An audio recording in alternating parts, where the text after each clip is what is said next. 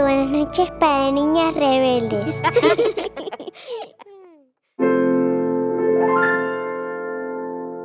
Había una vez una niña muy tímida que un día crecería hasta tener una voz muy poderosa. Su nombre era Ruth. Ruth vivía en Brooklyn, Nueva York. Tenía vecinos muy diversos. Algunos venían de Italia y otros de Irlanda. Unos hablaban polaco, otros alemán. Muchos iban a la iglesia y otros, como ella misma, asistían a la sinagoga. La mayoría de las tardes, Ruth salía a montar en bicicleta con su primo Richard y otros niños del barrio. Cuando jugaban, a ella le gustaba ser de pirata o de agente secreto. Y cuando la gente Ruth tenía que escapar de los tipos malos, a menudo terminaba arriba del garaje de su vecino, saltando entre los techos de las casas. En la escuela, en cambio, le obligaban a ocultar su lado aventurero. Los profesores le pedían que se comportara más como una dama. De hecho, se suponía que algunas de las cosas que le enseñaban ahí, como cocinar y coser, le ayudarían a ella y a sus compañeras a ser mejores madres y amas de casa. Ruth se preguntaba por qué las chicas debían cursar materias como economía del hogar. Ella odiaba cocinar. Mientras, los varones aprendían cosas divertidísimas en los talleres, como cortar madera con una sierra para construir sus propios muebles.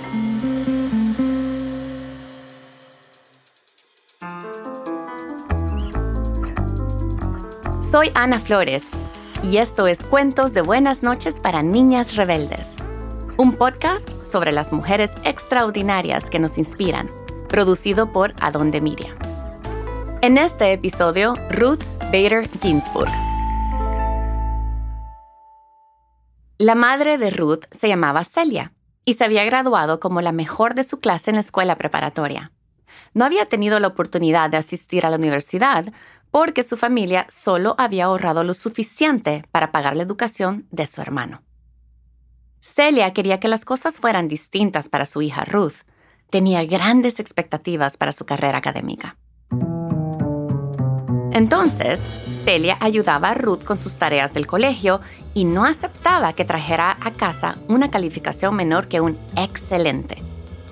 Le contaba a su hija sobre las mujeres fuertes e independientes que habían cambiado al mundo como Eleanor Roosevelt, que había luchado incansablemente por la liberación de las mujeres, las personas de color y los pobres. O Amelia Earhart, una valiente piloto aviador que cruzó volando el Océano Atlántico. Cuando Ruth estaba por terminar la preparatoria, no solo había conseguido convertirse en la editora principal del periódico de la escuela, también practicaba malabares con el bastón de porrista, tocaba el violonchelo, había conseguido varias becas y era una de las mejores estudiantes de su clase. Justo como Celia. Aunque su mamá estaba muy orgullosa, también se sentía preocupada. Estaba enferma de cáncer y esperaba vivir lo suficiente como para poder asistir a la graduación de Ruth. Tristemente, falleció unos días antes. El luto le hacía sentir a Ruth como si no pudiera respirar. Pensó en quedarse en casa para cuidar a su padre, pero sabía que su mamá no hubiera querido que se diera por vencida. Así que metió sus maletas en el carro de su papá y se dirigió a la Universidad de Cornell para estudiar artes. Por la ventanilla del auto, Ruth vio cómo los edificios de la ciudad de Nueva York quedaban atrás y eran reemplazados por paisajes rurales, donde el verde de las hojas en los árboles le transmitían un enorme sentimiento de esperanza.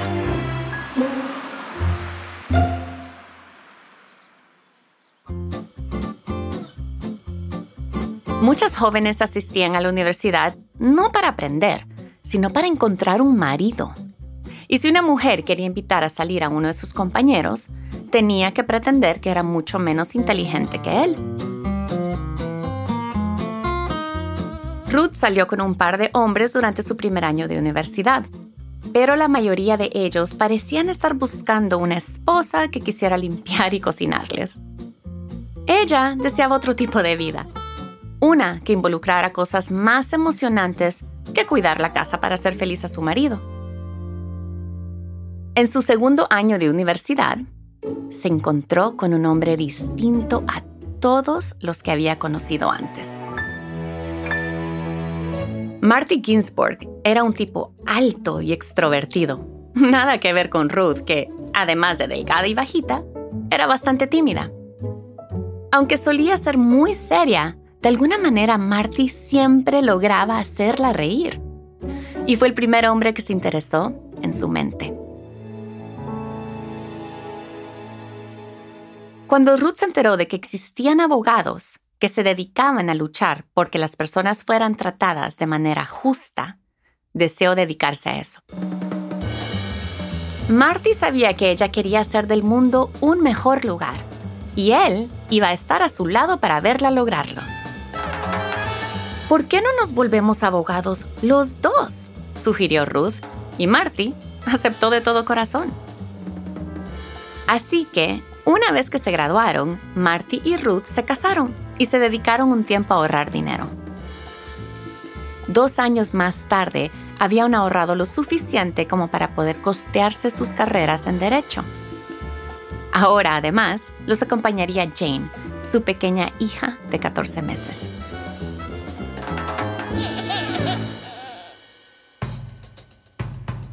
Cuando Ruth entró a estudiar derecho en Harvard, había más de 500 estudiantes inscritos, pero solo nueve eran mujeres.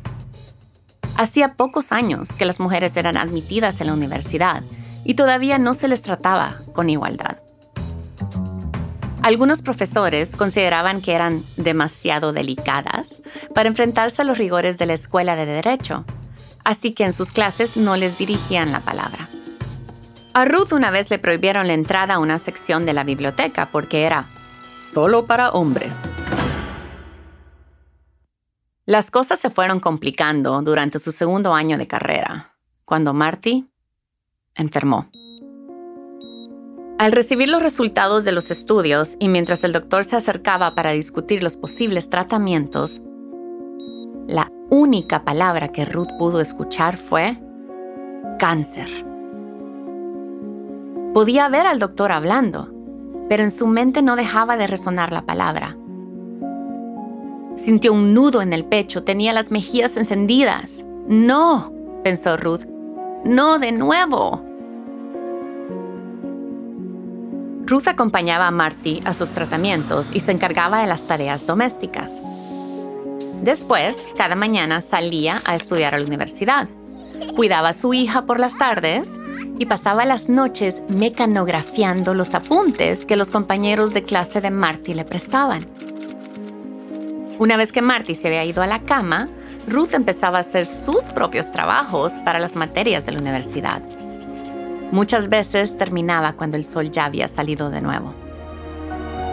Supo entonces que si era capaz de atravesar eso, sería capaz de cualquier cosa.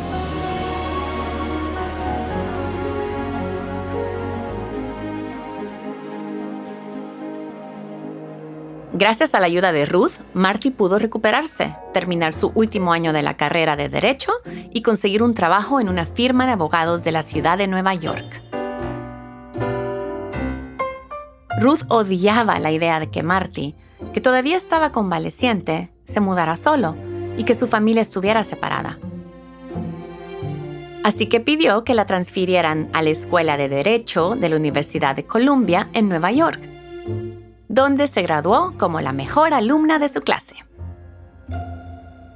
Cuando Ruth terminó la carrera de Derecho, se enfrentó a un panorama complicado.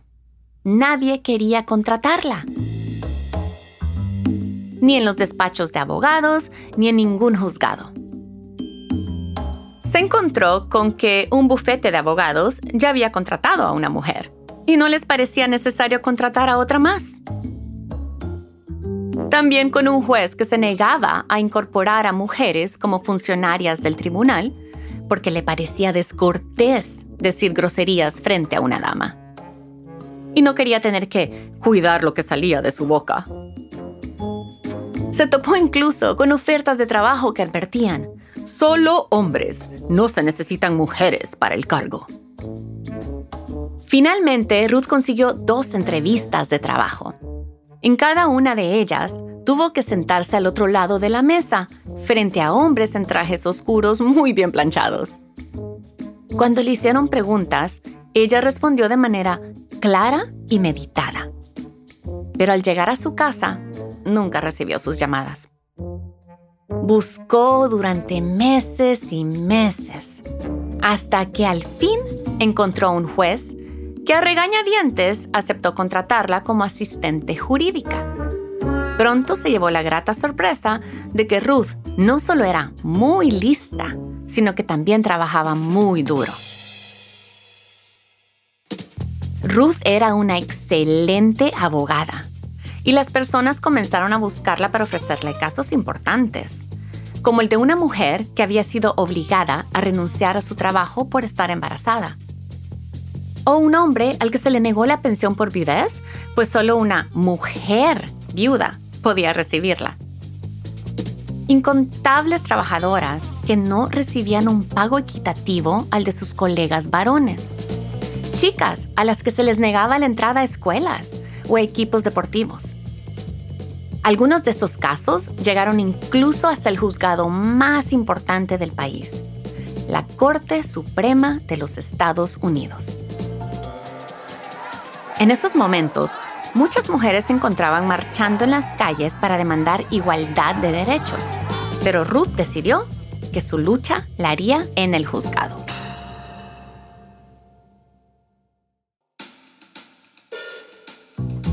Un frío día de enero, Ruth subió por las grandes escalinatas de mármol de la entrada de la Corte Suprema de los Estados Unidos. Esa mañana había escogido su atuendo con mucho cuidado y llevaba puestos un prendedor y los antiguos aretes de su madre. Adentro, nueve jueces, todos hombres, vestidos con togas negras, esperaban sentados detrás de un largo estrado de madera oscura, enmarcado por gigantescas columnas de mármol y cortinas de terciopelo que colgaban desde el techo. Ruth estaba representando a la teniente de la Fuerza Aérea, Sharon Frontiero, que recientemente se había casado con un veterano de la Marina y estudiante de tiempo completo en una universidad. Todos los compañeros hombres de Sharon que se habían casado habían recibido dinero extra para su vivienda, recursos que la joven familia de Sharon podría utilizar para pagar sus deudas. Pero le dijeron que como era ella quien estaba manteniendo a su esposo, no podría recibir ninguno de los beneficios, pues era su marido quien debía mantenerla a ella. Y si no estaba en condiciones de hacerlo, pues ni modo, era una lástima.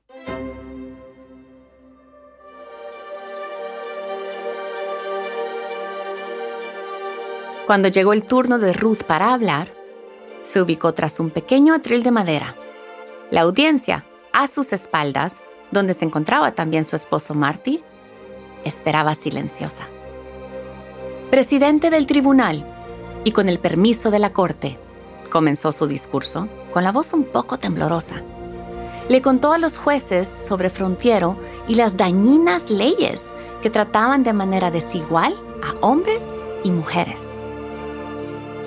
Y mientras hablaba, su voz se volvía más y más poderosa. Durante su discurso, los jueces no hicieron ni una sola pregunta, algo que no solía pasar.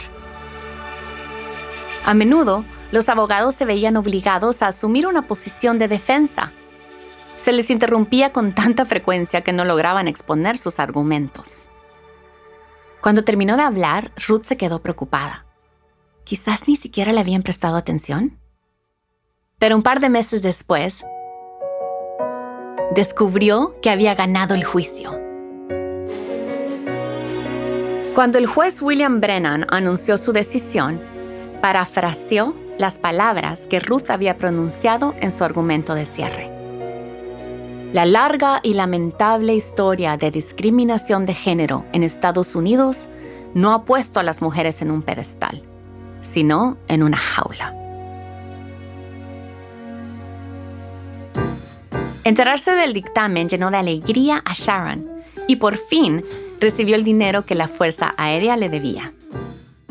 Pero cuando Ruth escuchó la decisión del juez, no se sintió igual de contenta. Ella deseaba que la corte anunciara que todo tipo de discriminación de género era injusta. Ruth lideró seis de los principales casos ante la Corte Suprema de Estados Unidos y ganó cinco de ellos. Con cada uno, pavimentó el camino para cambiar la manera en que el país trataba tanto a las mujeres como a los hombres. Durante esta época, Estados Unidos eligió un nuevo presidente, Jimmy Carter. Cuando tomó el poder, casi no había jueces federales mujeres. El presidente Carter tenía la determinación de cambiar eso. Debido a su experiencia, Ruth se encontraba en la lista de posibles nominadas. Pero en su primera entrevista, un panel de puros hombres la interrogó sobre derecho mercantil, algo que no era su especialidad. Le falta experiencia para el cargo, le dijeron. Ruth se marchó de la entrevista hecha polvo. Aunque ese fracaso la desalentó, el 14 de abril de 1980, el presidente Carter volvió a nominarla. Esta vez para formar parte del Tribunal de Apelaciones del Distrito de Columbia. Mucha gente estuvo en contra de ese nombramiento, pero al final solo un senador votó en su contra. Para junio, Ruth ya formaba parte de la corte celebró comiendo una caja de pollo frito. Durante los 13 años que pasó en el Tribunal de Apelaciones, mucha gente pudo admirar lo justa y confiable que era Ruth como jueza. Así que cuando el presidente Bill Clinton estaba buscando llenar una vacante en la Corte Suprema, invitó a Ruth a que se reuniera con él. En los ojos brillantes de esa pequeña mujer se podía leer toda su profunda agudeza mental. Clinton le hizo algunas preguntas y en cuestión de minutos ya sabía que ella era la candidata correcta.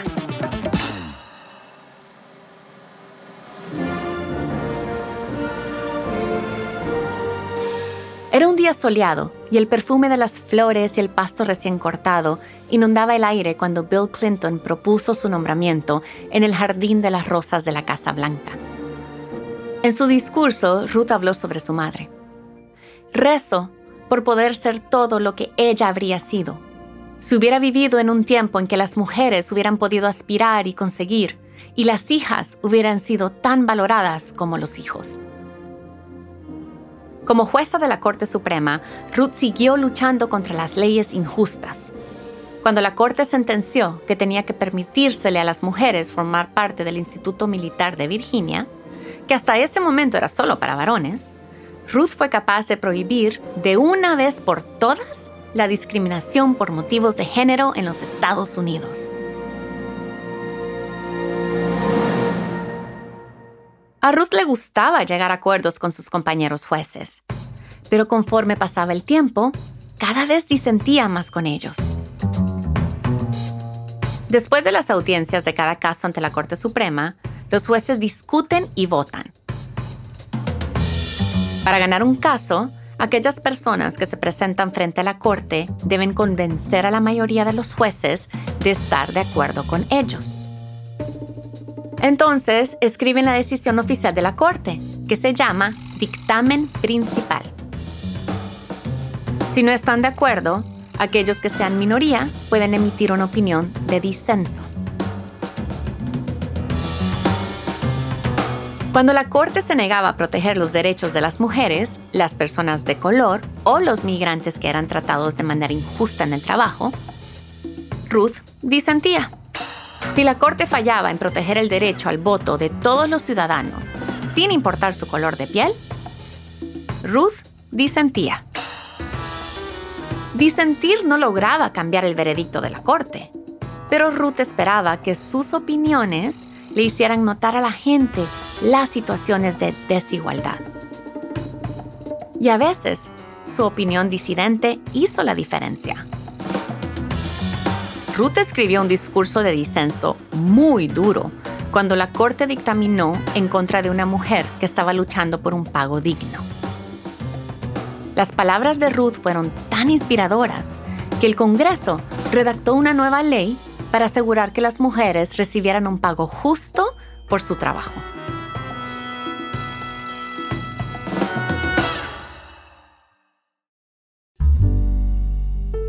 Ruth no podría haber pedido a un mejor compañero del hogar que Marty.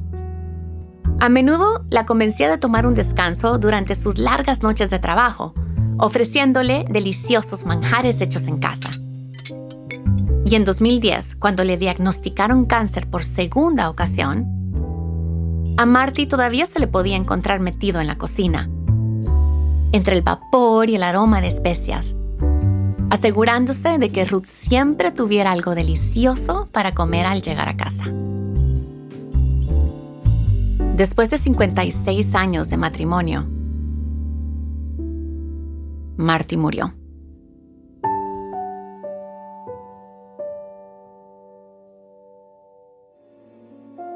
Ruth tenía el corazón destrozado. Su mejor amigo acababa de partir. Pero también era el día más importante del calendario en la Corte Suprema, el último día en el que podían tomarse decisiones importantes. Sus hijos la convencieron de que no podía faltar. Así que se colocó un moño negro en el pelo y con el semblante pálido, pero la voz firme, se presentó al juzgado. Fue uno de los momentos más difíciles de su vida, pero ella sabía que Marty hubiera deseado verla sentada en el estrado.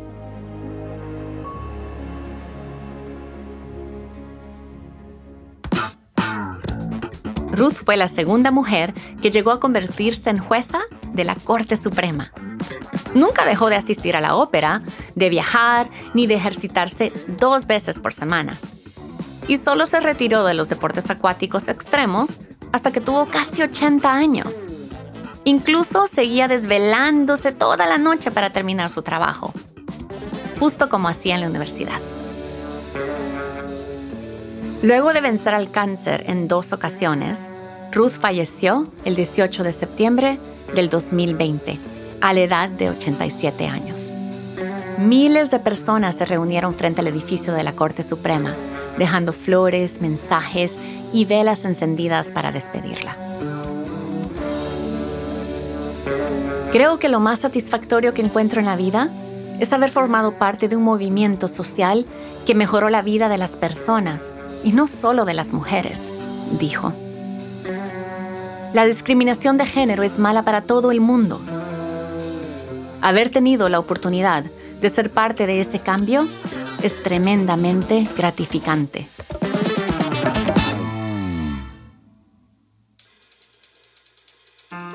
Hola, yo me llamo Sofía Sánchez Ruiz. Tengo 10 años y vivo en la Ciudad de México. Este episodio fue presentado por Ana Flores.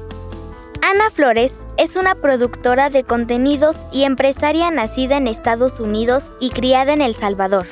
Actualmente lidera la red de influenciadoras digitales We'll Grow Latina, con la misión de elevar las voces y las historias de mujeres latinas mediante el poder de la comunidad. Este episodio fue producido por Adonde Media. Está adaptado del podcast en inglés creado por Rebel Girls, basado en la serie de cuentos de buenas noches para niñas rebeldes. El libro fue escrito por Elena Favilli y Francesca Cavallo y publicado en español por Editorial Planeta. El equipo de Adonde Media incluye a Laura Hernández en la producción principal. Mariano Pachela fue el supervisor de producción y realizó el diseño sonoro junto a Giovanna Romano Sánchez. Lorana Fell hizo la mezcla y el mastering. Martín Cruz fue el supervisor general de audio y Martina Castro fue la productora ejecutiva. La versión original en inglés fue producida por Elena Favilli, Joy Folks y Meg Name. Alexis Stratton escribió este episodio y Mattia Marcelli hizo la mezcla de sonido. La canción principal fue compuesta por Eletra Bargiachi, quien también estuvo a cargo del diseño sonoro.